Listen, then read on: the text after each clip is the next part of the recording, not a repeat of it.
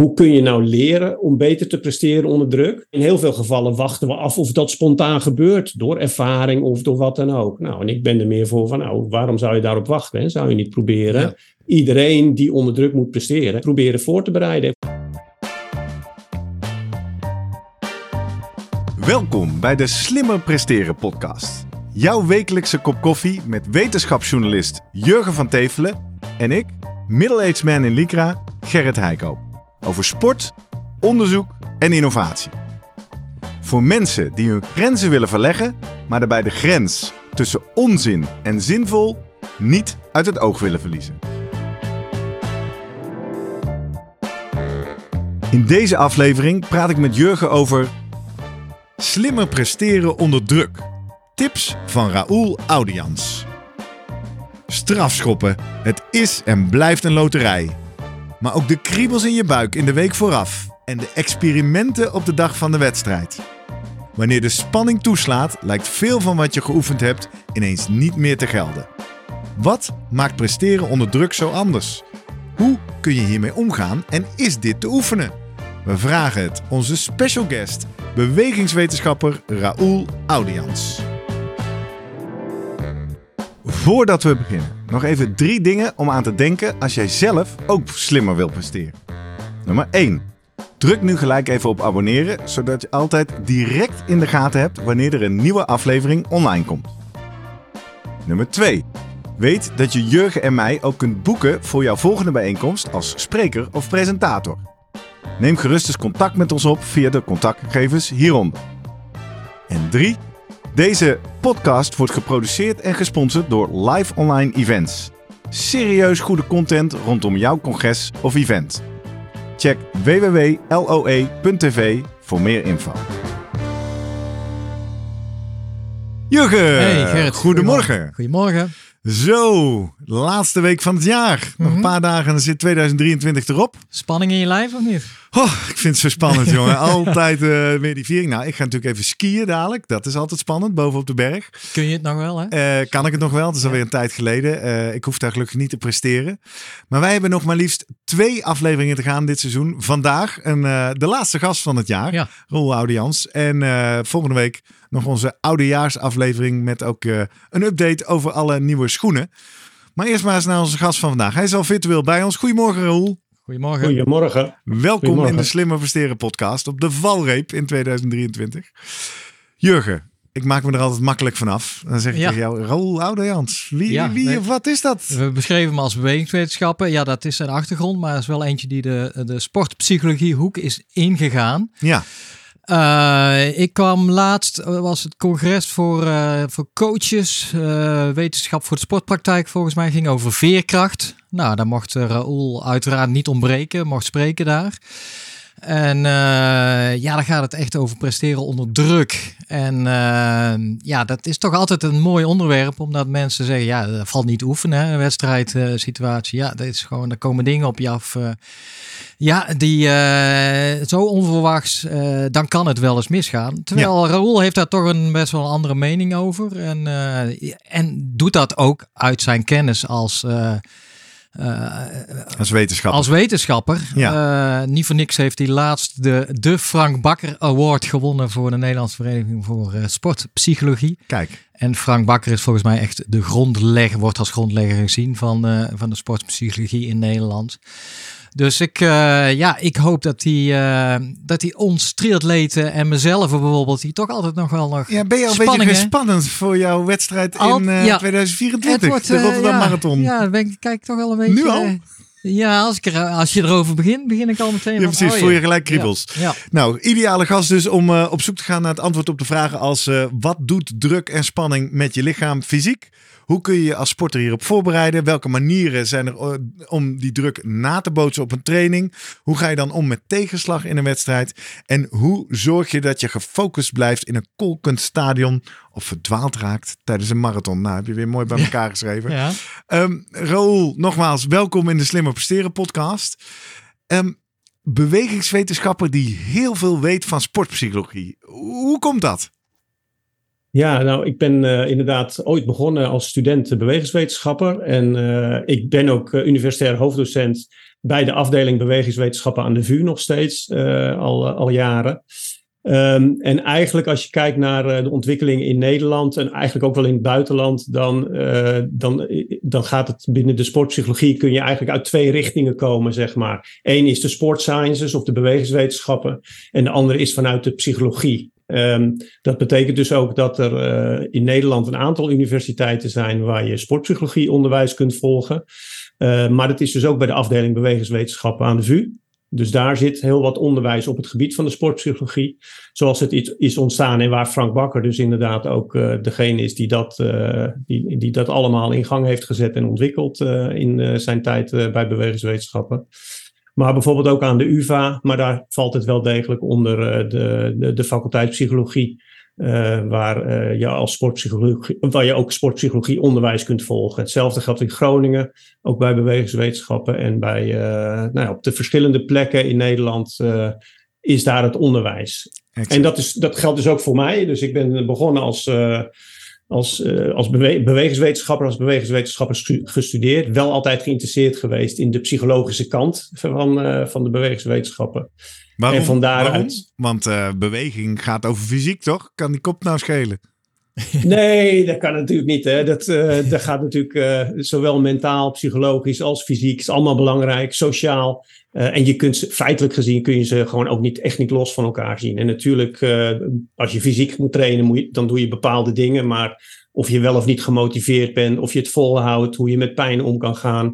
Uh, ja, dat, dat zit natuurlijk allemaal ook in die mentale kant. En dat zijn lange tijd toch gescheiden paden geweest, ook binnen het, de onderzoekswereld en de academische Zeker. wereld. Ja. ja. Nee, zeker. En de, dus, dus ik probeer zelf ook. Ik ben altijd zelf geïnteresseerd geweest en nog steeds in de, de presterende mens in zijn geheel. En juist al die fantastische dingen die sporters kunnen, maar ook dansers en muzici. Uh, dat vind ik waanzinnig knap en dat fascineert me enorm. En uh, ja, hoe kom je daar naartoe? Hoe kun je dat verklaren? Maar ook hoe kun je dat beïnvloeden en hoe kun je daar nog beter in worden? Hey, prikkelende stelling. Zou je durven zeggen, zeker op topsportniveau, is niet per se waar we het voor maken, maar als als de trainingsuren gelijk zijn en als de fysieke, fysieke talenten gelijk zijn, is het kopie uh, waar gewonnen en verloren wordt? Um, aan de ene kant is het het kopie waar gewonnen en verloren wordt, maar ook wat je in die trainingsuren doet, wat jij ja, ja. aangeeft. Hè? Oh, ja. Je hebt die trainingsuren, en, maar ik zet juist ook in van wat doe je nou in die uren? Je, je kunt nooit onbeperkt trainen. Soms zouden we dat wel willen, maar dat gaat niet, want dan loop je tegen blessures aan of, uh, of, of burn-out of wat dan ook. Ja. Dus we zijn altijd aan het kijken, maar binnen de tijd die je hebt om te trainen, om nou te zorgen dat je zo goed mogelijke kwaliteit van trainen hebt. En daar hoort bijvoorbeeld dus ook mentale training, of in ieder geval het trainen van de mentale kant van het presteren bij. Mooi. Meteen, uh, ja, want gebeurt dat al voldoende, uh, wat je ziet in Nederland? Want als ik bijvoorbeeld kijk naar Nederland zelf, dan zie ik uh, rondootjes en nou ja, bepaalde spelvormen, et cetera. Maar ik, misschien mis ik een hele, heleboel daarin. En, uh, maar ja, uh, is het niet zo van dat je, ook als ik naar mezelf kijk of Gerrit, van ja, je krijgt een bepaald trainingsschema of dat volg je. Of, uh, maar dat zit het mentale aspect, wordt daar niet eigenlijk in benoemd of komt daar apart aan bod. Um, hoe kijk jij daarnaar? Nou, ik denk, kijk, als, als je ziet waar we vandaan komen met de sportpsychologie in Nederland, dan zijn er echt heel veel goede stappen gezet de laatste jaren. Um, maar tegelijkertijd denk ik ook dat er op heel veel plekken, ik zeg niet op alle plekken, maar echt op heel veel plekken nog heel veel winst te boeken valt. En er nog uh, allerlei mogelijkheden zijn om ook dat mentale stuk te betrekken en daarin uh, te verbeteren. En daarin lopen we deels ook, uh, ook nog wel achter bij het buitenland. Als je het hebt over sportpsychologische begeleiding of een sportpsycholoog als onderdeel van de, van de van de professionele begeleidingsstaf. Mm. Nou, dan zie je dat in, uh, in bijvoorbeeld Engeland en Amerika komt dat veel vaker voor en is dat veel normaler. Net als de inspanningsfysioloog en de strength and conditioning trainer, ja. hè, die wel vaak een vast onderdeel zijn. Maar de sportpsycholoog is dat in Nederland soms wel, maar soms ook, uh, nou ja, zijn ze wel betrokken, maar dan niet als vast onderdeel. Hè. Dus daar valt nog een, uh, een hoop winst te boeken. Um, en daarnaast ook, uh, los van of het met een bepaalde persoon uh, betrokken is, ook binnen de training en de voorbereiding. Precies zoals je zei, hè, de, je, je gaat je voorbereiden op een wedstrijd, je gaat trainen, je doet je fysieke training. Binnen de, binnen de balsporten doe je je tactiek, uh, technische zaken. Maar dat mentale deel wordt in de training vaak vergeten, terwijl er ook echt mogelijkheden ja. voor zijn. Moeten we dan, want wij hebben het in onze afleveringen regelmatig over trainingsintensiteiten en over verschillende ja, uh, trainingsinvulling, maar dan hebben we het over een lange duurloop of juist een hoge in, in, intensity intervaltraining. Zeg je eigenlijk, ja, we moeten dat eigenlijk ook breder trekken of uitbreiden uh, in, in, een stuk mentale training? Of, of pak je dat binnen deze trainingsvormen, kun je dat gewoon prima inpassen? Nou, eigenlijk allebei. Je kunt nadenken over of je apart mentale training wil doen, waarbij je dus eh, naast je fysieke training, noem ik het maar even, uh, bijvoorbeeld uh, oefeningen gaat doen voor ademhalen of de, de angstreductie, het om, om, omlaag brengen van je spanning. Dat zijn allemaal mogelijkheden. Maar tegelijkertijd, en nou ja, veel van onderzoek zit juist op dat vlak, zijn er ook allerlei dingen die je binnen je dagdagelijkse training kunt doen om om ook dat mentale mee te nemen. Hè? Om bijvoorbeeld, nou, ik noem maar wat, uh, bij, bij het, nemen van een vrije worp of in veel balsporten, dan gaat het erom dat je, uh, je, vaardigheden juist ook op het eind van de wedstrijd nog moet kunnen laten zien. Ja. Hè, dus dat betekent als je moe bent en als je, nou ja, als je al, al bijna tot het gaatje bent gegaan, en dan moet je toch nog die vrije worp nemen. Nou, dat betekent dus dat als je je fysieke training doet met je fysieke opbouw, hè, vaak wordt er met loodweken gewerkt, dan je begint met een lage loodweek en na vier weken bouw je dat op naar totale uitputting fysiek gezien. Ja. Maar daar liggen nog kansen en mogelijkheden, omdat als je dan tegen uitputting aan zit, dan moet je juist ook die, die, die technische vaardigheden oefenen. Dan moet je vrije worpen gaan nemen. En dan moet je, nou ja, noem alle vaardigheden maar op, je juist onder die omstandigheden proberen uit te voeren. Hè. Ze, ze zijn niet los van elkaar je moet je, je vrije worp, die moet je niet nemen in, in de pauze of alleen op trainen. Nee, die moet je kunnen nemen als je daar staat te hijgen en te puffen in het vierde kwart uh, vlak voor het eind van de wedstrijd. Ja, en dan komen we dus bij presteren onder druk. Jij refereert aan de vrije worp, want je hebt veel onderzoek gedaan ook in het basketbal. Hè? In mijn intro had ik het al over de, de, de penalty in het kolkende stadion. Om maar eens even bij de basis te beginnen en te snappen waarom we dit soort trainingen misschien moeten gaan toevoegen. Kan je ons schetsen? En misschien is dat dat iconische beeld van die, van die Nederlands elftalspeler die in dat kolkende stadion in de finale of in de kwartfinale de penalty moet nemen om door te gaan. Waarvan we allemaal denken dat wij dat als Nederlanders op een of andere manier lijken te kunnen. Terwijl die goal is toch zo groot. Wat, wat gebeurt er in het hoofd, in het lichaam? Wat gebeurt er met zo'n speler als je zo'n, waarschijnlijk misschien simpele taak onder zoveel druk opeens moet uh, uitvoeren. Zeker. Nou, ik denk dat de penalty, en dan eigenlijk vooral de penalty in de penalty shootout, dat dat een heel goed voorbeeld is. Hè? Als het echt de beslissende penalty-serie wordt uh, na 120 minuten voetbal, uh, is altijd beslissend. Hè? Dus is altijd, is altijd spannend. En het mooie aan die, tenminste vind ik mooi als buitenstaander, het mooie aan die vaardigheid is dat je staat op de middenlijn als speler en je moet dan vervolgens nou, met lood in je schoenen, zullen we maar zeggen, naar uh, de, de penalty stip ja, uh, Daar begint hij al, wil je zeggen. Die 30, keer, die 30 meter daar naartoe lopen. Absoluut. Hè, dat, is, dat is waar het, uh, waar het gebeurt. En als je, als je ook ja, spelers erop bevraagt. Nou, ik noem eigenlijk altijd het voorbeeld van Steven Gerrard in zijn, in zijn autobiografie. Nou, daar beschrijft hij echt in, in, in twee of drie pagina's wat er allemaal door zijn hoofd ging op het moment dat hij die een beslissende penalty. Je moet mij niet naar details vragen, want eh, mijn mhm. geheugen is daar niet voor gemaakt op een of andere manier.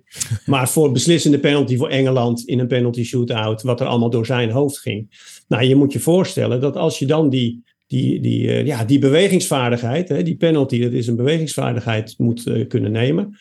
Daar zijn ze hoog op getraind. Ik bedoel, dat kunnen ze allemaal heel goed. Al die voetballers van Engeland, maar ook van Nederland, die kunnen echt heel goed een penalty trappen. Ja. dat is het probleem niet. Maar de vraag is, kun je die, die, diezelfde penalty die je, nou ja, hoe vaak geoefend hebt, uh, onder uh, ja, eigenlijk relaxte omstandigheden, om het maar zo te noemen, kun je die vaardigheid eigenlijk wel uitvoeren onder de omstandigheden waaronder je die moet uitvoeren in zo'n penalty shootout. En dat betekent dus, terwijl er van alles door je hoofd gaat, terwijl er ook fysiek, nou, penalty shootout uh, sluit aan bij het voorbeeld wat ik net zei, dan ben je al uitgeput, eind van de wedstrijd, 120 minuten gespeeld.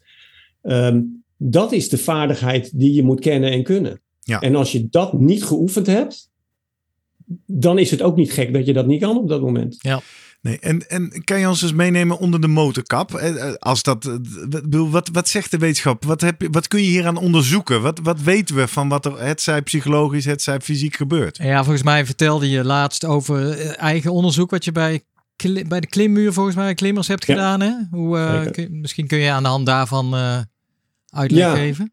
We zijn, uh, we zijn zo rond 2006-2007 met het promotieonderzoek van mijn collega Rob Pijpers begonnen met vrij fundamenteel onderzoek naar de invloed van zenuwen, angst op waarnemen en bewegen. En daarbij hebben we gebruik gemaakt van een, van een 7 meter hoge klimmuur bij ons in de experimenteerruimte op de VU. Um, en daar hebben we systematisch uh, groepen studenten en andere uh, proefpersonen onderzocht, waarbij ze uh, in eerste instantie van links naar rechts moesten klimmen op die klimmuur. Dus we gingen niet omhoog klimmen, dat was mhm. niet on onze interesse, maar we lieten ze van links naar rechts een paar keer heen en weer klimmen en bewegen. En dat deden we laag op de muur, dus 10 centimeter boven de grond. Maar dat deden we ook hoog op de muur, waarbij ze dus in feite nou, met de voeten vijf meter boven de grond uh, zich bevonden. En uh, ja, met de ogen zo'n zo twee meter, uh, zo'n zeven meter boven de grond. Ja. En dan lieten we ze heen en weer gaan. Het enige echte verschil tussen die twee situaties is gewoon dat mensen hoog op de muur een stuk zenuwachtiger zijn dan laag op de muur. En als je dan ziet wat wij, wat wij allemaal in een aantal studies hebben gevonden, dan zie je dat, nou ja, Eerst is natuurlijk, zijn mensen zenuwachtiger hoog op de muur? Ja, dat waren ze. Dat gaven ze echt aan van, we zijn een stuk nerveuzer dan laag op de muur. Hartslag ging omhoog. Uh, er was veel meer opbouw van, uh, van melkzuur. Wat te maken had met het feit dat ze ook een veel hogere spierspanning hadden als ze boven, hoog op die muur heen en weer klommen. Uh, visuele aandacht was aangedaan. Hè. Ze moesten in een experiment lichtjes die om hun heen werden, werden geprojecteerd, moesten ze detecteren. Nou, beneden ging dat helemaal goed en boven misten ze heel veel van die lampjes, gewoon omdat ze hun aandacht uh, daar niet uh, goed bij konden hebben. Ze bewogen langzamer, dus ze, ze gingen ook langzamer van, van links naar rechts. Ze hielden ook de grepen langer vast. En dus nou ja, als je optelt wat een Kijk, het was ook niet zo, uh, ja, op, op sommige proefzonen misschien wel, maar het verschilde. Het was ook niet zo dat ze echt helemaal totaal knijter nerveus waren. Mm, maar ze waren gewoon boven nerveus. Je bent nog steeds gezekerd. Hè? Ja, Toch? je bent gezekerd en alles, dat is allemaal op een veilige manier gedaan. Maar als je dan ziet wat het allemaal doet met je, nou ja, je hele systeem, met je waarnemen bewegen, je ervaring van uh, nervositeit, maar tegelijkertijd je spierspanning en alles. Nou, en, en uh, in die, in die presentatie refereerde ik ook aan van ja, ga dan dus, nou komen we weer terug op die penalty. Die penalty heb je geoefend. Dat is een, een, een zeer nauwgezette uh, controle en aansturing van al je spieren en bewegingen om tot die geweldige trap te komen. Maar als daar dus maar iets meer spierspanning op zit en de timing van de aansturing van de spieren die je daarbij gebruikt uh, net even 100 milliseconden uh, anders is dan onder relaxte omstandigheden, dan krijg je dus ook een hele andere trap. Ja. En dan is het dus ook niet zo gek dat je hem hoog over of naast of te zacht uh, richting het doel trapt. Ja. Dus dit is iets wat je intuïtief ook al wel een beetje kan bedenken. Maar het is jullie dus ook gelukt om dit te reproduceren en wetenschappelijk te meten en aan te tonen. Ja. Heb je of zelf of ben je bekend met onderzoek of daar nog factoren op invloed zijn wat dit erger maakt of minder maakt of wat meer in het fysiek zit of meer in de ervaring. Zijn er nog varianten op deze effecten? Nou, zeker. Kijk, het is, het is ook zo dat, uh, dat de, de interindividuele verschillen zijn ook best heel groot hierbij. Hè? Ah, ja. Als je kijkt naar... Uh, de een heeft er meer last van dan de ander, zeg je. Ja, en de, de symptomen die mensen hebben, die zijn mm -hmm. verschillend. Hè? Waarbij je dus... Uh, en vaak wordt er ook in het meten met onderzoek... Hè, want ik, ik maak veel gebruik van... van zelfrapportage, waarbij ik gewoon aan mensen met een visuele, met een schaaltje vraag van, joh, hoe nerveus ben je nou? Mm -hmm. um, maar vaak uh, wordt er dan geroepen van ja, maar je moet, dat is subjectief en je moet het objectief meten. Nou, ten aanzien van het eerste punt zeg ik ja, dat is ook subjectief is ook, want ik wil weten hoe ze zich voelen. Ja. Dat is subjectief, dus daar vraag ik naar. Ja. Um, en ten aanzien van die objectieve maten, tuurlijk, hè, je hebt allerlei uh, ja, objectief meetbare uh, maar, fysiologische re responsen vooral. Uh, dus klamme handen, nou, die hartslag die omhoog gaat, de spierspanning die toeneemt. Dus het is ook goed daar, uh, nou, daar waar mogelijk om dat te meten. Maar sommige mensen die, die hebben, uh, als ze nerveus zijn, nee, dat wordt dan cognitieve angst genoemd. Die hebben last van allerlei gedachten die door hun hoofd gaan. En dat die, terwijl ze fysiologisch je bijna niks aan ze kunt constateren. Mm -hmm. En je hebt mensen die fysiologisch uh, helemaal in de vlekken zitten, maar die eigenlijk in hun hoofd redelijk rustig zijn. En alle varianten daartussen. Ja, ja. ja. En alle smaken. En, kun je dat dan uh, nog koppelen aan een paar andere persoonlijkheidskenmerken? Daar denk ik aan. Dat, uh, ja, is daar onderzoek naar gedaan? Nou, dat is niet, uh, daar is misschien onderzoek naar gedaan, maar dat is niet uh, waar ik bekend mee ben dat het echt van, uh, van persoonlijkheid afhangt. Dat heeft er ook mee te maken dat ik in mijn onderzoek me gericht heb op van ja, wat kun je nou controleren, wat kun je controleren? En als je, hmm. als je kijkt naar mensen die dus inderdaad, of met de penalties of met de vrije worp of wat dan ook binnen de sport presteren onder druk. dan heeft iedereen daarmee te maken en alle verschillende persoonlijkheden. En tuurlijk is het zo dat sommige persoonlijkheden, maar dat hangt ook van hun ervaring af en wat ze, wat ze allemaal hebben meegemaakt, uh, kunnen daar meer of minder goed mee omgaan. Maar je ziet bijna, uh, nou, je ziet heel veel mensen die toch gewoon uh, moeite hebben of he hebben moeten leren zelf. Hè? Dat, want bij een onderzoek gaat het natuurlijk ook over van hoe kun je nou leren om beter te presteren onder druk. Um, maar in heel veel gevallen wachten we af of dat spontaan gebeurt. Door ervaring of door wat dan ook. Nou, en ik ben er meer voor van, nou, waarom zou je daarop wachten? Hè? Zou je niet proberen iedereen die onder druk moet presteren, en dat is iedereen in de topsport, daarin meenemen en uh, proberen voor te bereiden. En voor de een zal dat als dus een veel grotere stap zijn. En voor de ander is het misschien net het laatste stapje om uh, die beslissende penalty te kunnen nemen. Dus dat is een verschil dat je dat men vroeger in ieder geval vaak nog werd gezegd, ja, je moet gewoon veel wedstrijden spelen om daar, ja, om die druk te ervaren. En jij geeft eigenlijk aan, nou, ik zou daar toch een stapje al voor zijn door in de training uh, dat, dat aan wat, te pakken. Wat kunnen we doen dan? Ja. Wat kunnen we doen om ons hierop voor te bereiden? Nou ja, nog, ja dat, zeker. Uh, en nog, maar nog even aansluitend op die, nou, toch, toch weer die penalty uh, shootout. Hè? Want natuurlijk is het zo dat veel wedstrijdervaring helpt.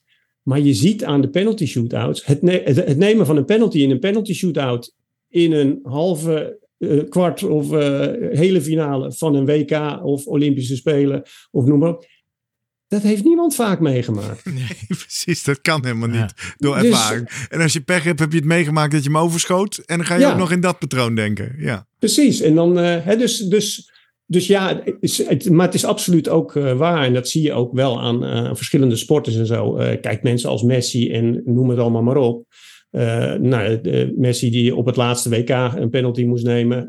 in, in verband met de VAR moeten ze ook vaak heel vaak wachten nu. Mm -hmm. voordat er gefloten wordt. Nou, het onderzoek laat ook zien dat die tijd tussen het, tussen het neerleggen van de bal en het fluitje. Dat is wel degelijk iets wat het nog spannender maakt. En, en, en tot slechtere penalties kan leiden.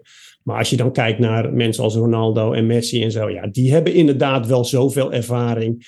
Die staan daar als een ijskonijn en vervolgens rossen ze die bal er ook uh, in.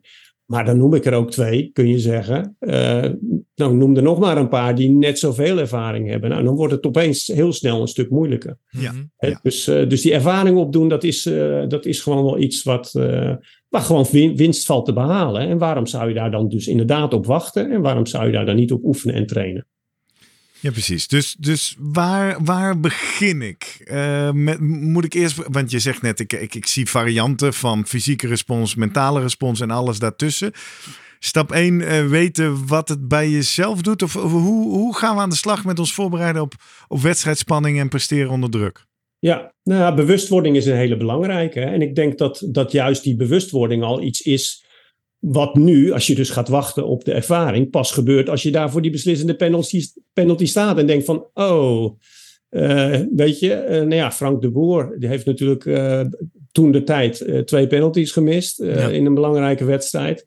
Maar gaf aan, ja, de dag ervoor heb ik er nog 50 genomen, gingen de 49 in. Ja, het is niet dat ik niet eh? geoefend heb. Ja. Nee, precies. Maar dat is het dus ook niet. Hè? Het, het algemene ding is dat het gaat er niet om dat je een penalty kan nemen, een vrije worp kan nemen, golfputten is natuurlijk ook een heel goed voorbeeld. Het gaat erom dat je het in die omstandigheden kan doen. Hè? De, de beslissende golfput of serie golfputs in de laatste ronde en de laatste holes van, uh, van een uh, competitie. Ja, dan zie je ook, dan zie je ook daadwerkelijk mensen van de score, van de ranking afvallen, van, uh, van 1 naar 5. Of, uh, en mensen omhoog schieten, omdat ze net wel die put even weten te maken.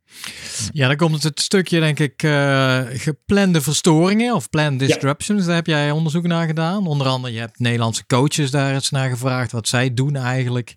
Ja. Om eigenlijk ja, verstoringen tijdens een training uh, in te zetten als een manier om, nou ja, zo vertaal ik het een beetje, uh, atleten even uit balans te halen ze, en, en, te leren om te gaan met onverwachte gebeurtenissen. Ja, uh, ja kun je daar voorbeelden van geven? Van, ja. van, nou ja, het, het, zoeken, het zoeken naar en dus ook van tevoren nadenken van wat kan er eigenlijk allemaal gebeuren. Hè? Want kijk, als alles netjes verloopt uh, binnen een voetbal- of basketbalwedstrijd, nou ja, dan heb je aan het eind van de wedstrijd via reguliere score heb je een winnaar of een verliezer. Mm -hmm. Maar het kan ook zo zijn dat we een beslissende vrije worp of penalty moeten nemen. Of dat het zelfs leidt tot een penalty shootout. Nou, hè, dus die wat-als dingen, en dit zijn dan de, de reguliere voorbeelden vanuit de sport zelf, maar wat als ik uh, moe ben? Wat, wat als ik een hongerklop krijg? Wat als ik, nou noem het maar op. Je kan die lijst zelf zo lang maken ja. als je wil. Lekker band. En, is dat ook? Is het externe factor ook? Uh, fiets kapot, uh, veten los? Ja, absoluut. Wat doe je dan? Hè? Ja. wat, wat, en, en, en je kunt bij wijze van spreken zo gek niet bedenken of het gebeurt, juist in spannende wedstrijden, dan gebeurt dat. Maar ja, dat is dus ook iets waar je op kan voorbereiden. Het erover nadenken alleen al, dat helpt al om te denken van... hé, hey, hier had ik al rekening mee gehouden en ik had al bedacht, dit is plan B. Als dit gebeurt, dan hup. Nou, fietswissels in het wielrennen zijn natuurlijk een, een, een, belangrijk voorbeeld. Uh, wat, wat dus ook gewoon een onderdeel is van de sport. Hè. Daar is over nagedacht. er zijn bepaalde fietsen die dan de, de kopman kan krijgen en de leenfietsen. En nou ja, al de, daar is, er zijn, maar als je dat niet zou hebben gedaan, dan leidt dus een, of een lekke band of een fiets, iets wat er met je fiets is, dat leidt naar meteen tot verlies. En nu hoeft dat niet, omdat ja. je toch bent voorbereid op dat soort zaken. Dus die kun je daar zeker ook in meenemen. Maar ook de spannende dingen. Hè? Wat nou als ik uh, inderdaad nerveus word? Of wat als we dan toch die penalties moeten nemen? Normaal ben ik wel niet de penaltynemer. Maar ja, bij een shootout sta ik misschien wel op het lijstje. Hè? Nou, dan kun je daar maar beter op voorbereid zijn dan dat je daardoor verrast wordt tijdens de wedstrijd. Ja, dus het bedenken van wat kan er gebeuren is, al, is stap 1. Ja. Wat kan er eigenlijk allemaal gebeuren? En Raoul, is de, is de verrassing dan eigenlijk waar de pijn zit? In die zin, sportpsychologisch. Op het moment dat je verrast wordt, dan zal natuurlijk die angsteffecten heviger zijn. Waardoor die beperkte visie, waardoor die coördinatie, hartslag, lactaat en al die uh, aspecten die je net noemde van die stress, dan erger zijn dan als ik het gevisualiseerd heb. En dus de, de verrassing kleiner is. Is dat de redenering? Nou, qua verrassing is het handig om dus plan B of plan C achter de hand te hebben, zodat je inderdaad niet overrompeld wordt en niet meteen nou, letterlijk buitenspel staat van, oh, dit had ik niet verwacht, dus nu hè, in het heetst van de strijd. Uh, maar vervolgens is het ook, en dat is uiteindelijk ook de kern, vervolgens gaat het er ook om van, als dat dan gebeurt, dan moet je dus ook die vaardigheden waar het om gaat, onder die omstandigheden kunnen uitvoeren. Mm dus als je ook, stel dat je, kijk bij een, bij een penalty shootout, dat zie, je, dat zie je aankomen op een gegeven moment. Sterker mm. nog, je weet dat als je in de. In, in de, in de knock-out fase van de ja. toernooi zit, dan komt dit aan het einde van de wedstrijd bij gelijkspel dan, erbij. Ja. Precies, en, dat, en het gebeurt ook best vaak tijdens die toernooien. Dus, je, dus daar hoef je helemaal niet verrast door te zijn, ook al zijn we dat soms wel. Maar daar moet je gewoon uit, daar kun je deels van uitgaan. Je zegt van nou, maar als het gebeurt, dan is dit het plan wat we hebben. En wat ik net zei, nog belangrijker, dan hebben we ook penalties. Maar het gaat, penalty is een goed voorbeeld, hè, maar alle vaardigheden maakt niet uit. Die hebben we ook geoefend onder die omstandigheden waarbij we weten dat er van alles door ons hoofd gaat. Dat we allerlei fysiologische reacties, dat we gewoon zenuwachtig zijn. En we hebben geleerd onze aandacht toch bij de taak te houden. Ondanks het feit dat, uh, dat we in die uh, situatie terechtkomen. Hoe, hoe doe je dat dan, Raoul, op een training? Want zo'n vol stadion en het belang van die ene penalty... Ja, ja dan, dan uh, zet je dan uh, speakers neer met ja, uh, vijandig boegeroep. Wat, wat, wat, doe jij op een training om, om die druk en, en die effecten van druk na te bootsen? Ja, nou het is precies wat je zegt. Toch proberen de situatie daar waar mogelijk na te bootsen. Hè? En, het publiek zou kunnen, Uh, dus of uh, hoe heet het? Het, uh, het geluid van het publiek. Box, ja. Het geluid ja. van het publiek, dat ja. zou kunnen. Maar toch is dat ook niet waar het om gaat. Zo'n, zo nou ja, anekdotisch bewijs van Hiddink ooit met Zuid-Korea.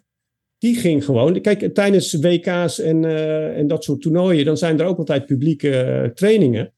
Uh, en die had, een, uh, die, die, had het stadion tijdens de training vol met uh, Zuid-Koreanen die hartstikke enthousiast waren. En hij is gewoon een penalty shootout gaan doen. Dus aan de, hij was misschien aan de trainen aan de ene kant van het veld en hij zei tegen de spelers één voor één, hier heb je een bal, ga maar die kant op. En wel met een volle tribune.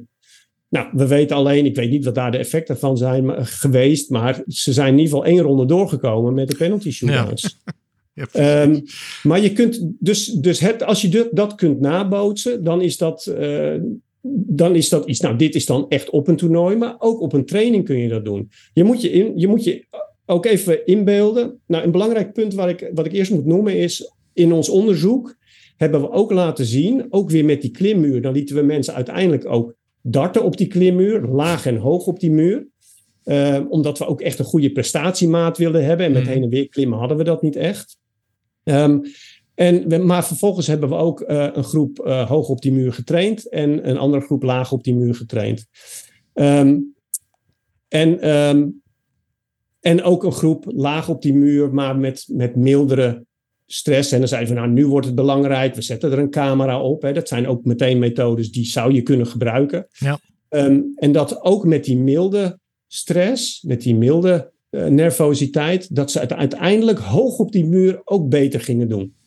He, dus, dus het uitgangspunt is niet, ik moet, want dat is, dat is vaak de misvatting van ik moet evenveel stress ah. hebben in training voordat hmm. ik effect heb, als in het echt. Ja, dat hoeft niet. Want dat zeg ik als mensen dan zeggen, ja, maar die stress kun je, dan, dan zeg ik. Daar zijn we het meteen over eens. wel mee eens. Ja, dat ja, kan niet. Ja. Dat is heel moeilijk. Maar het onderzoek laat jou zien, als je ook maar iets bewerkstelligt bij die persoon, dat er een flart van een gedachte door iemands hoofd gaat van oei, als ik hem mis, dan staan ze toch allemaal te kijken. Of oei, als ik hem mis, dan staat het toch op video. Maakt even niet uit. Um, dan heb je hem al niet meer in zijn normale van oké, okay, ik neem nog even een penalty jongens, dan gaan jullie ja. alvast nog douchen uh, context. Ja. Dus als je erin slaagt om, om, om gewoon op een training te zeggen, nou, net zoals Hiddink heeft gedaan, maar dan dus niet per se met een vol stadion. Van oké okay, jongens, we gaan één voor één een penalty nemen.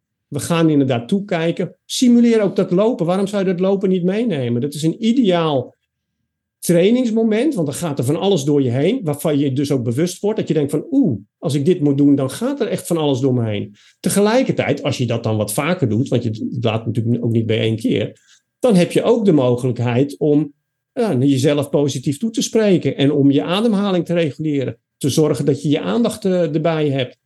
Of te zorgen van nou, prima met mijn gedachten nu. Als ik er straks, als ik de penalty moet nemen, dan blokkeer ik alles. Nou ja, dan komen de mentale trainingstechnieken uh, wel van pas. Maar die moet je toepassen in dat stuk lopen bijvoorbeeld. Ja. Maar als je, als je door of een camera erop, of een selectie, of je moet uh, desnoods een, uh, een, een, een, boete in de pot uh, stoppen, waar je met z'n allen ooit weer vanuit eten kan gaan. Het hoeft helemaal niet grote bedragen, maar het gaat om het principe. En al die sporters die zijn ambitieus, die, iedereen wil winnen van elkaar.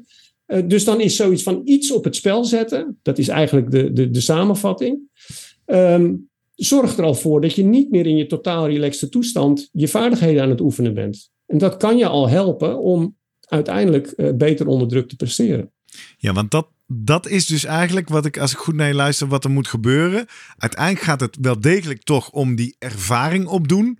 Alleen je creëert als het ware extra momenten ervaring of lichte ervaring door ja. in een trainingscontext stress te introduceren ja. op de taak die je uiteindelijk tijdens de wedstrijd moet uitvoeren. Ja, nou ja, en wat ik, en wat ik eerder aan, aangaf, aan het begin aangaf, en ik denk dat dat vaak wordt nagelaten. Dan gaat men wel penalties trainen. Het laatste WK heeft Van Gaal ook gezegd tegen zijn spelers: joh, je moet penalties ja. gaan oefenen. Ja, als je penalties gaat oefenen zoals je altijd penalties oefenen. Ja, de, met 50 ballen en schiet ja, hem nog een met, keer. Ja. En schiet hem nog een keer in. Of van, oh ja, ik, ik moet nog een paar penalties nemen. Uh, ik zeg niet dat dat slecht is voor het nemen van je penalties. Het is goed. Ik zeg niet dat voor je de dat vaardigheid penalty schieten is het goed. Maar niet voor het oefenen van presteren onder druk.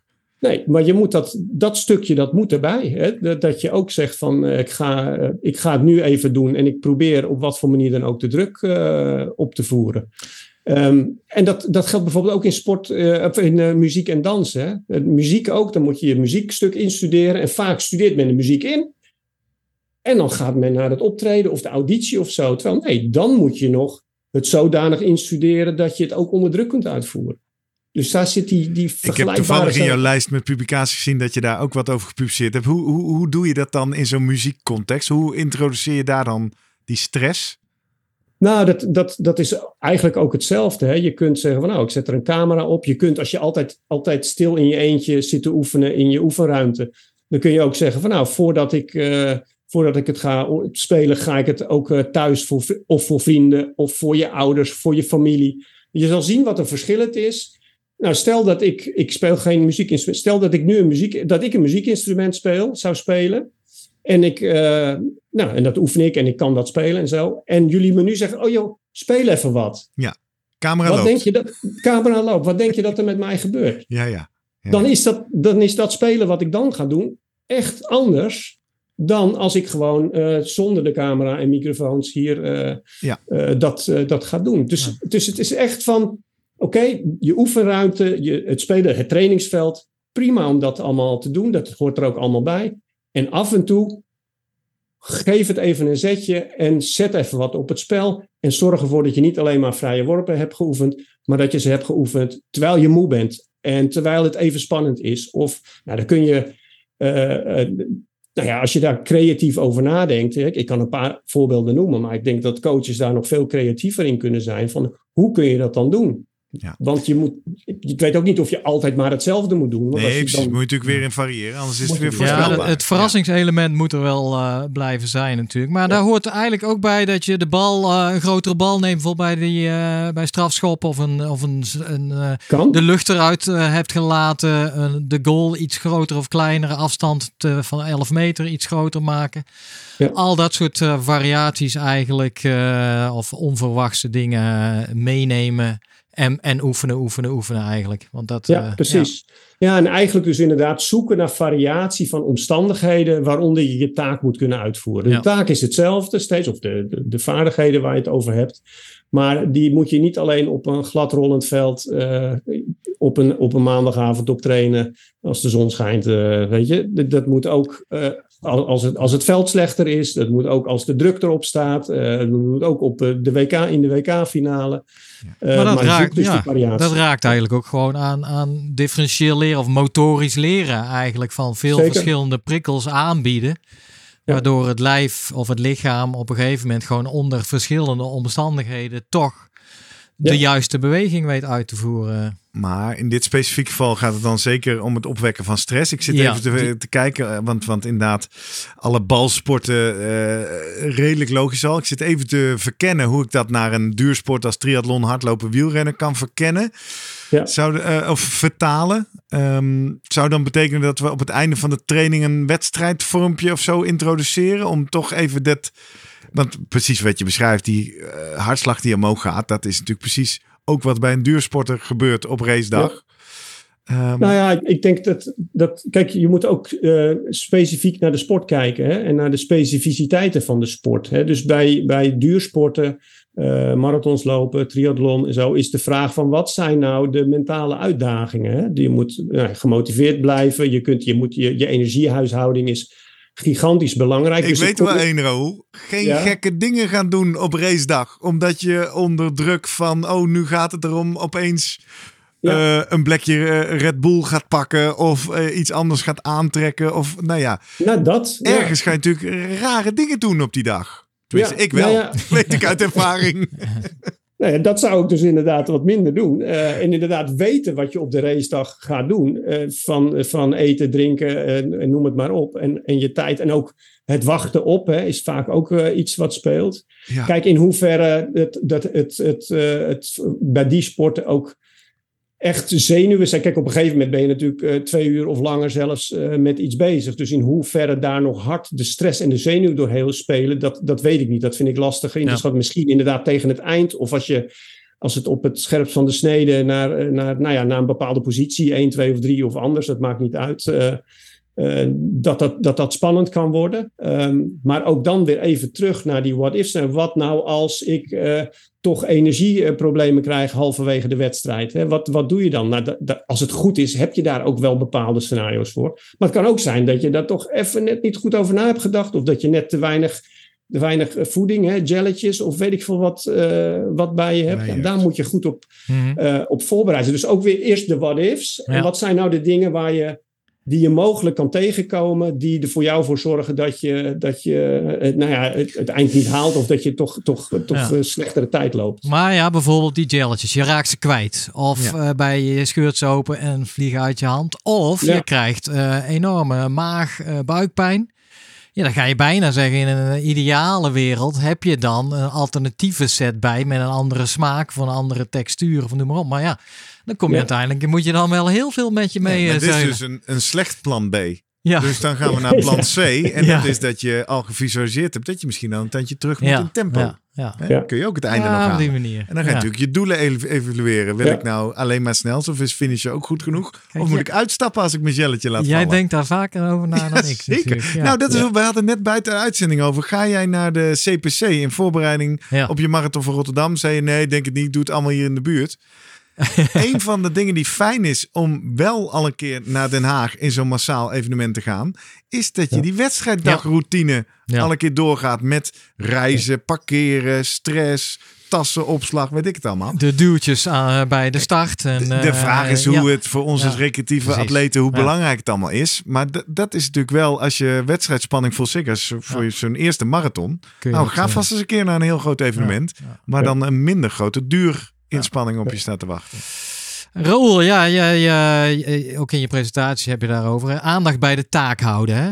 En dat is ja. vaak lastig, vooral ook juist, denk ik, voor triatleten die, uh, ja, die, die gedachten gaan wel eens alle kanten op. Hè?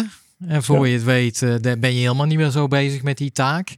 Ja. Hoe, uh, ja, het is best wel moeilijk hè? om, om twee uur, misschien drie uur, vier uur lang voor sommigen bezig te zijn met de taak.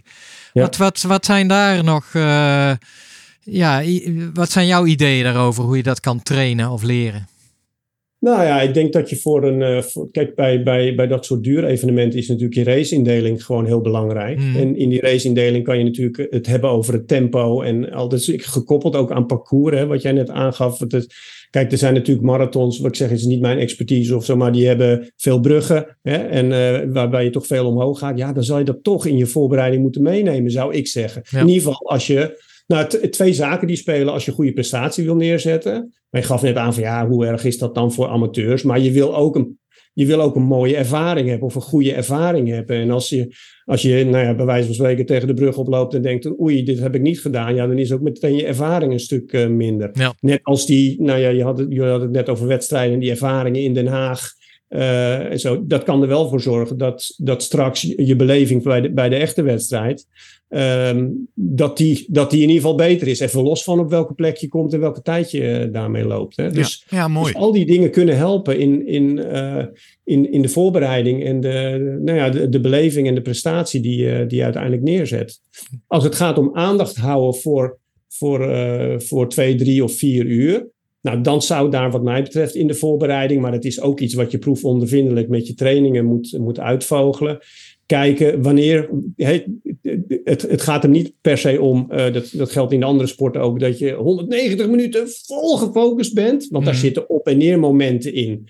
Nou, daar kan je ook in duurlopen, kan je daar zelf, uh, kan je daar zelf uh, ja, een keuze, een aandachtsplan voor maken. Van nou, in het, begin, in het begin heb je je aandacht ook anders bij de taak dan als je halverwege de race en aan het eind zit. Want dan verschuift ook je aandacht met waar je op dat moment in de race mee bezig bent.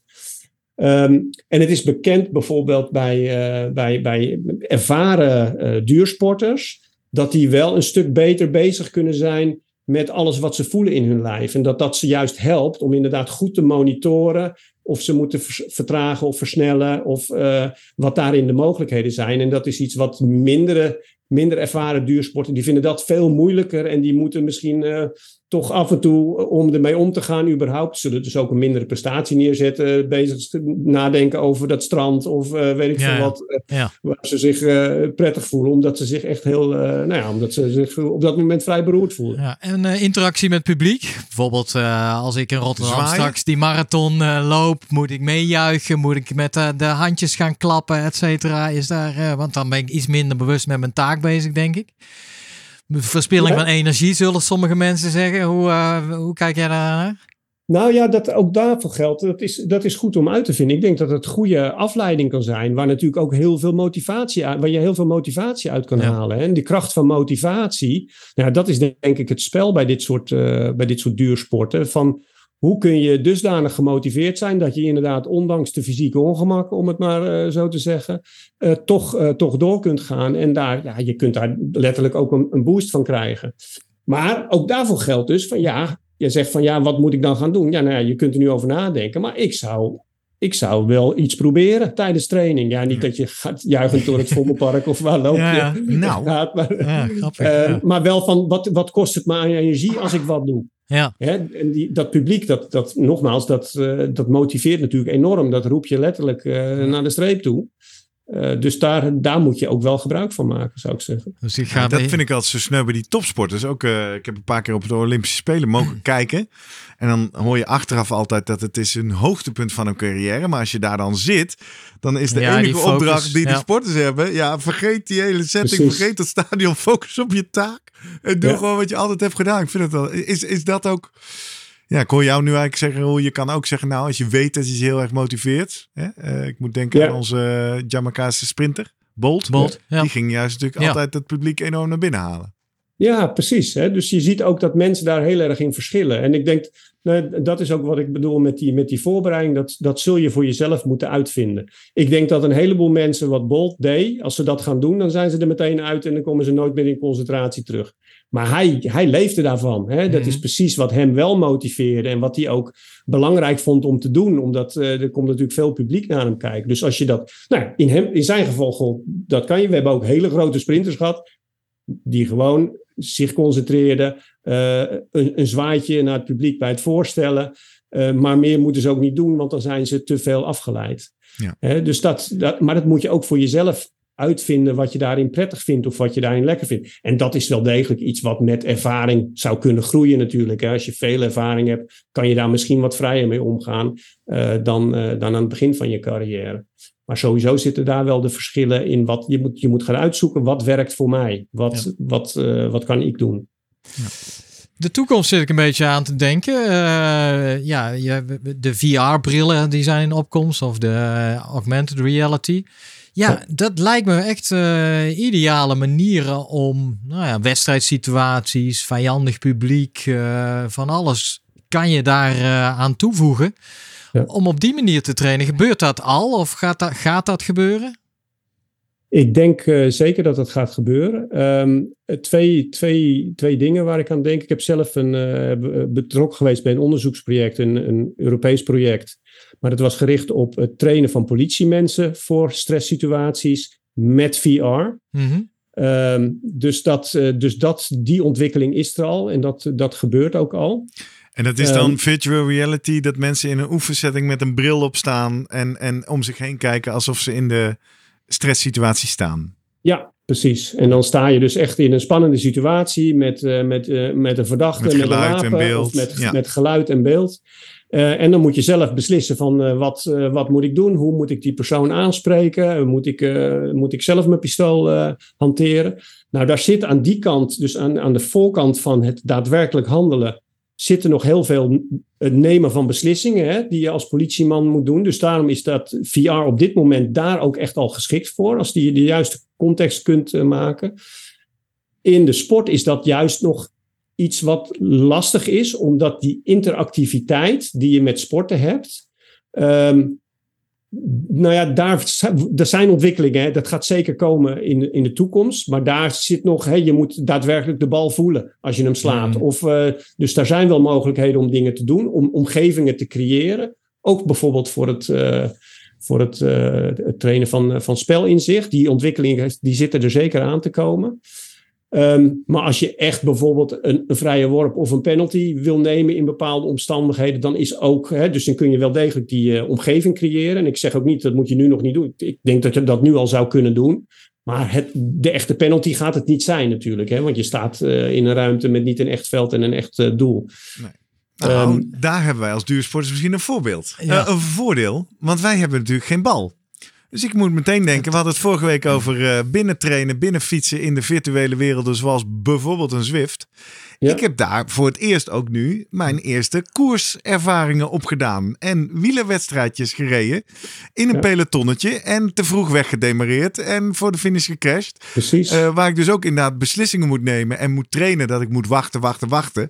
En dus gewoon daar aan de lijve ondervind dat ik onder het mom van mijn eigen opwinding en excitement dat ik misschien wel kans maak veel te snel mijn kruid verschiet. Ja. Ja, dat, doe je, ja, dat doe je liever niet in het criterium van uh, pak een beetje maden. Nou, of, uh, ja. Ik ben dit jaar natuurlijk aan het trainen voor uh, de teamcompetities Eerste Divisie. Ja. Dat zijn stegenwedstrijdjes. Ja, dus daar ook, moet ik het toch ook gaan leren. nee, maar wat je zegt, een heel peloton.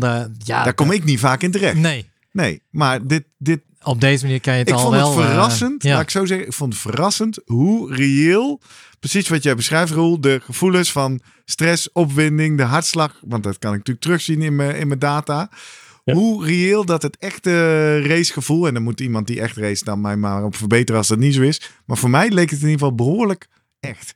Maar dat is, dat is ook wat je, wat je in de algemeenheid wel nu zo ziet gebeuren. Even los van, en wat je noemt, ik noem hem even voordat ik hem vergeet. Is natuurlijk uh, Max Verstappen, Formule 1. Mm, ja. Uh, die, nou ja, ik weet niet hoeveel tijd die in de simulator trainen, maar dat is echt heel groot in die, in die wereld. Als, als vast onderdeel van de training. Maar wat onderzoek naar VR laat zien, ook dat onderzoek wat we zelf hebben gedaan, maar ook andere vergelijkbare uh, studies, is dat je in VR ook daadwerkelijk die inderdaad die symptomen kunt opwekken die je in het echt ook krijgt. En dat is stap 1. Hè. Kun je nou, als je die in, in een virtuele omgeving gaat, kun je nou hetzelfde bewerkstelligen aan reacties en responsen die door je heen gaan. Ook de gedachten. Hè. Ja, ik, heb je, ik hoor jou ook zeggen van, oh, ik dacht ik ging te snel. En dat is ongetwijfeld door je hoofd gegaan. Ook Zeker, los, van je, los van je fysieke reactie. Hè. Dus dat hele arsenaal aan responsen, dat kun je nou niet simuleren, maar opwekken in een gesimuleerde omgeving.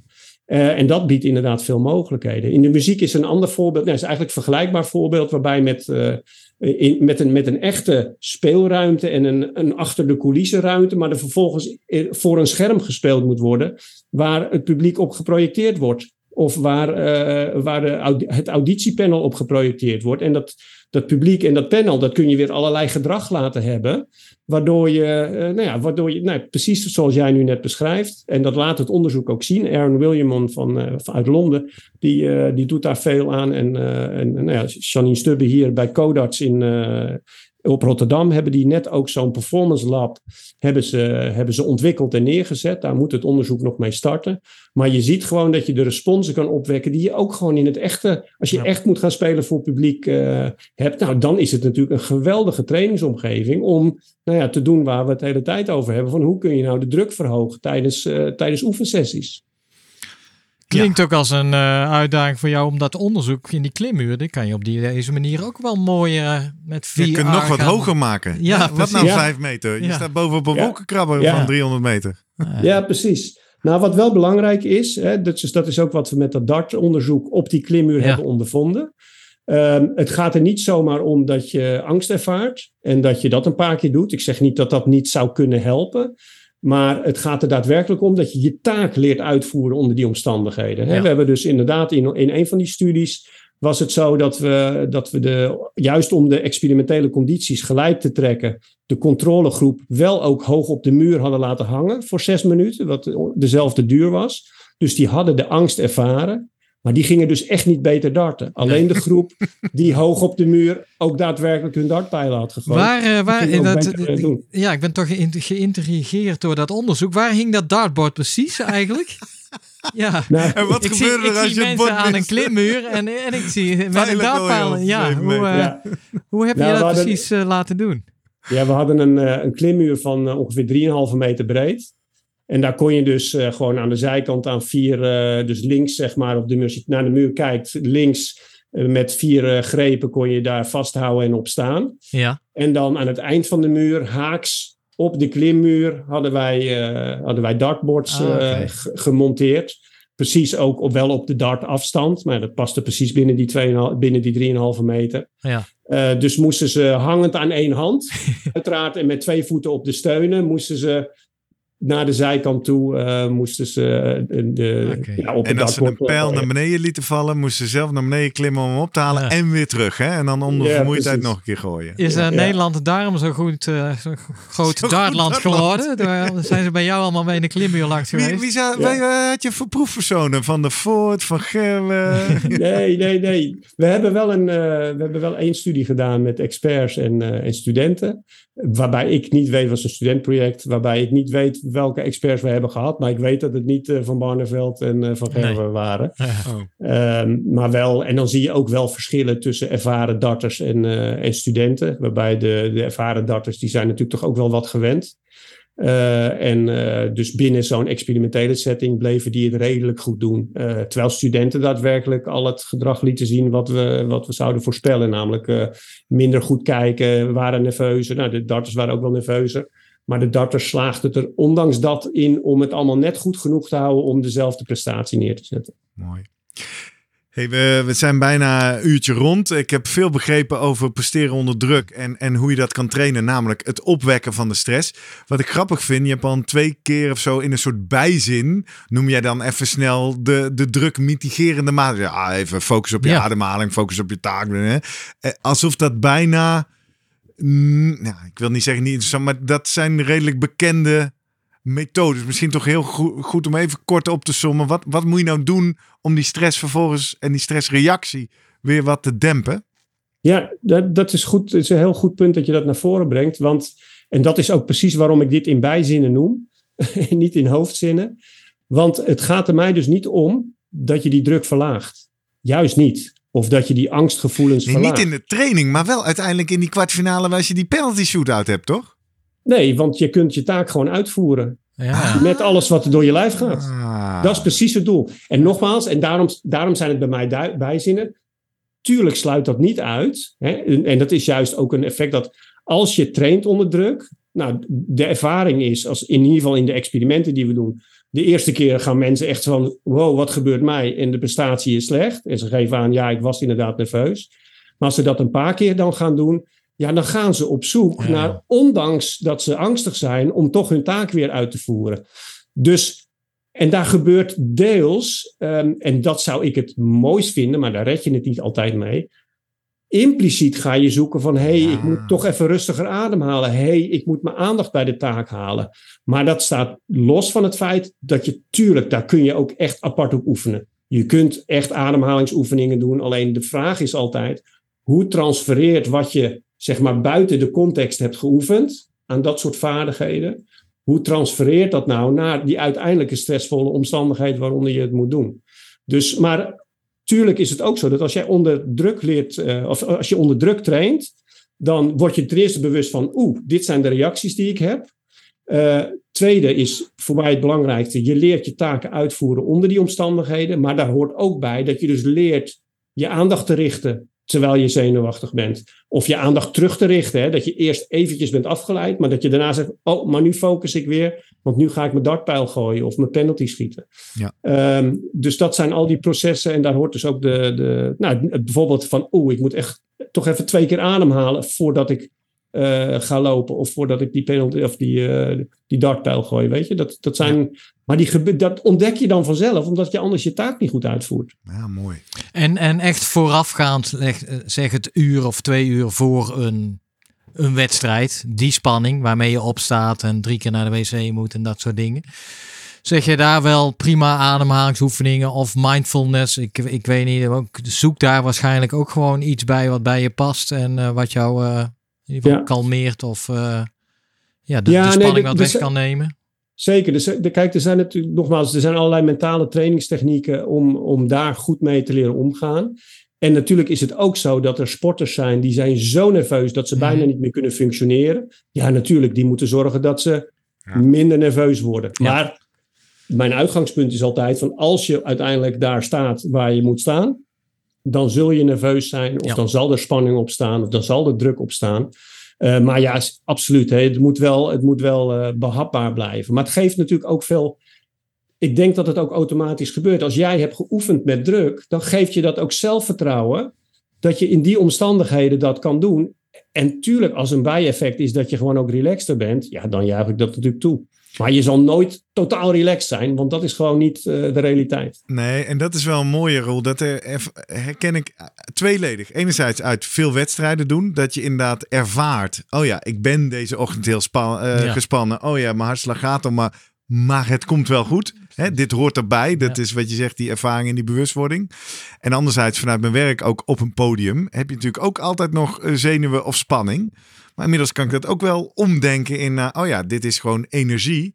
En je hebt in het Engels het mooie verschil tussen het woord anxiety en excitement. Vertalen wij allebei als opwinding of spanning. Ja. Maar dat zijn natuurlijk met twee hele verschillende ladingen.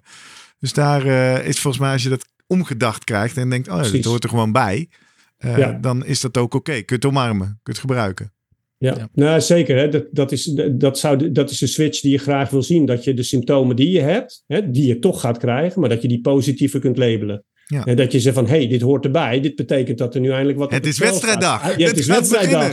Ja. We mogen. Hè? Ja. Dus dat, dat is natuurlijk het effect wat je wil. Ja, zeker. ja, leuk. Zoals die sporters er zijn die zeggen juist van nou, eh, ik ben die juist in de wedstrijd veel beter zijn als in een training, omdat ze dan juist nou, die spanning nodig hebben om, extra eh, om te moeten presteren. Ja. Ja, Ja, zeker. Raoul, doe je zelf nog wel eens aan wedstrijdsport? En inmiddels niet meer. Ik heb mijn hele leven eh, gebasketbald Ah. zelf. Ik heb het eh, bijna 40 jaar eh, lang volgehouden. Maar eh, nou ja, uiteindelijk ben ik gestopt. En mijn, mijn rug is. nou, mijn rug is nog steeds blij dat, die, dat ik gestopt ben. Maar, dus ik probeer wel sportief bezig te blijven. Maar af en toe dan moet ik mijn rug in het gereel eh, En krijgen. wat doe je dan? Een beetje hardlopen, een beetje fietsen?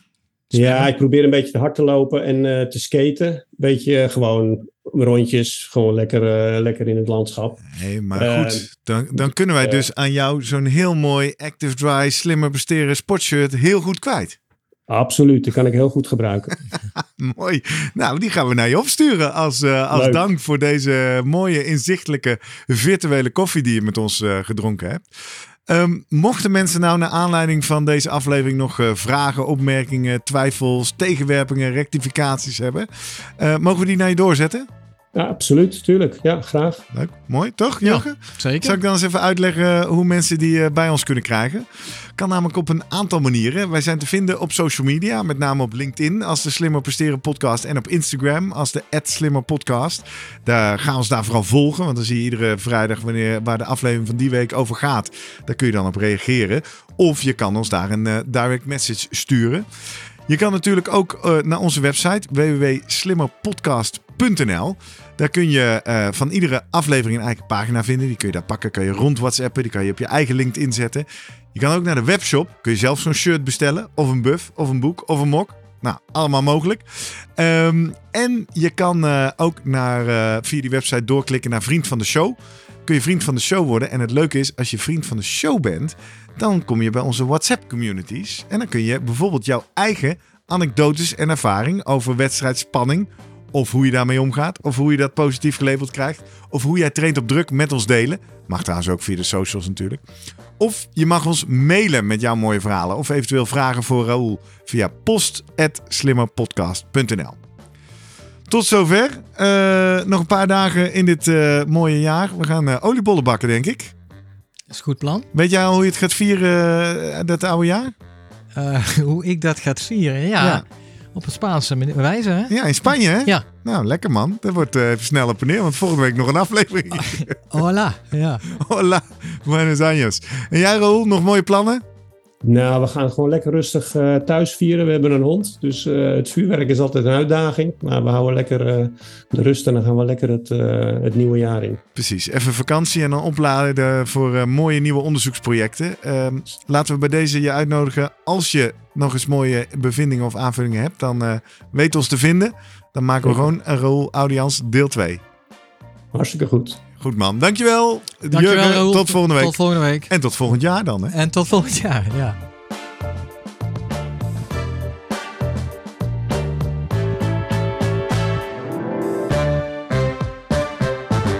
Wat leuk dat je deze aflevering helemaal tot het einde hebt uitgeluisterd. Want zoals je weet krijg je dan van ons nog een luistertip uit ons rijke archief van meer dan 160 afleveringen Slimmer Presteren podcast. Jurgen, welke aflevering zou je deze week onder de aandacht willen brengen? 113. Daar hebben we gesproken met uh, Jens van Lier, een Belgische uh, sportpsycholoog. Uh, en hij, hij geeft het belang aan van scenario's opstellen en, en denken over scenario's. Wat kan er allemaal verkeerd gaan tijdens een race en hoe pak je dat dan aan? Nou, dat past precies eigenlijk ook in, het, uh, in, in wat uh, Raoul Audians uh, zojuist vertelde. Dus het is goed om dat nog eens even terug te luisteren. Ja, precies. In die aflevering ging ik op de bank bij ja. hem naar aanleiding van wat rare zaken en onverstandige dingen die ik deed tijdens mijn ja. wedstrijd bij de Keistad Triathlon. Oh ja, dat was geen water meegenomen, hè? Bijvoorbeeld. Ja.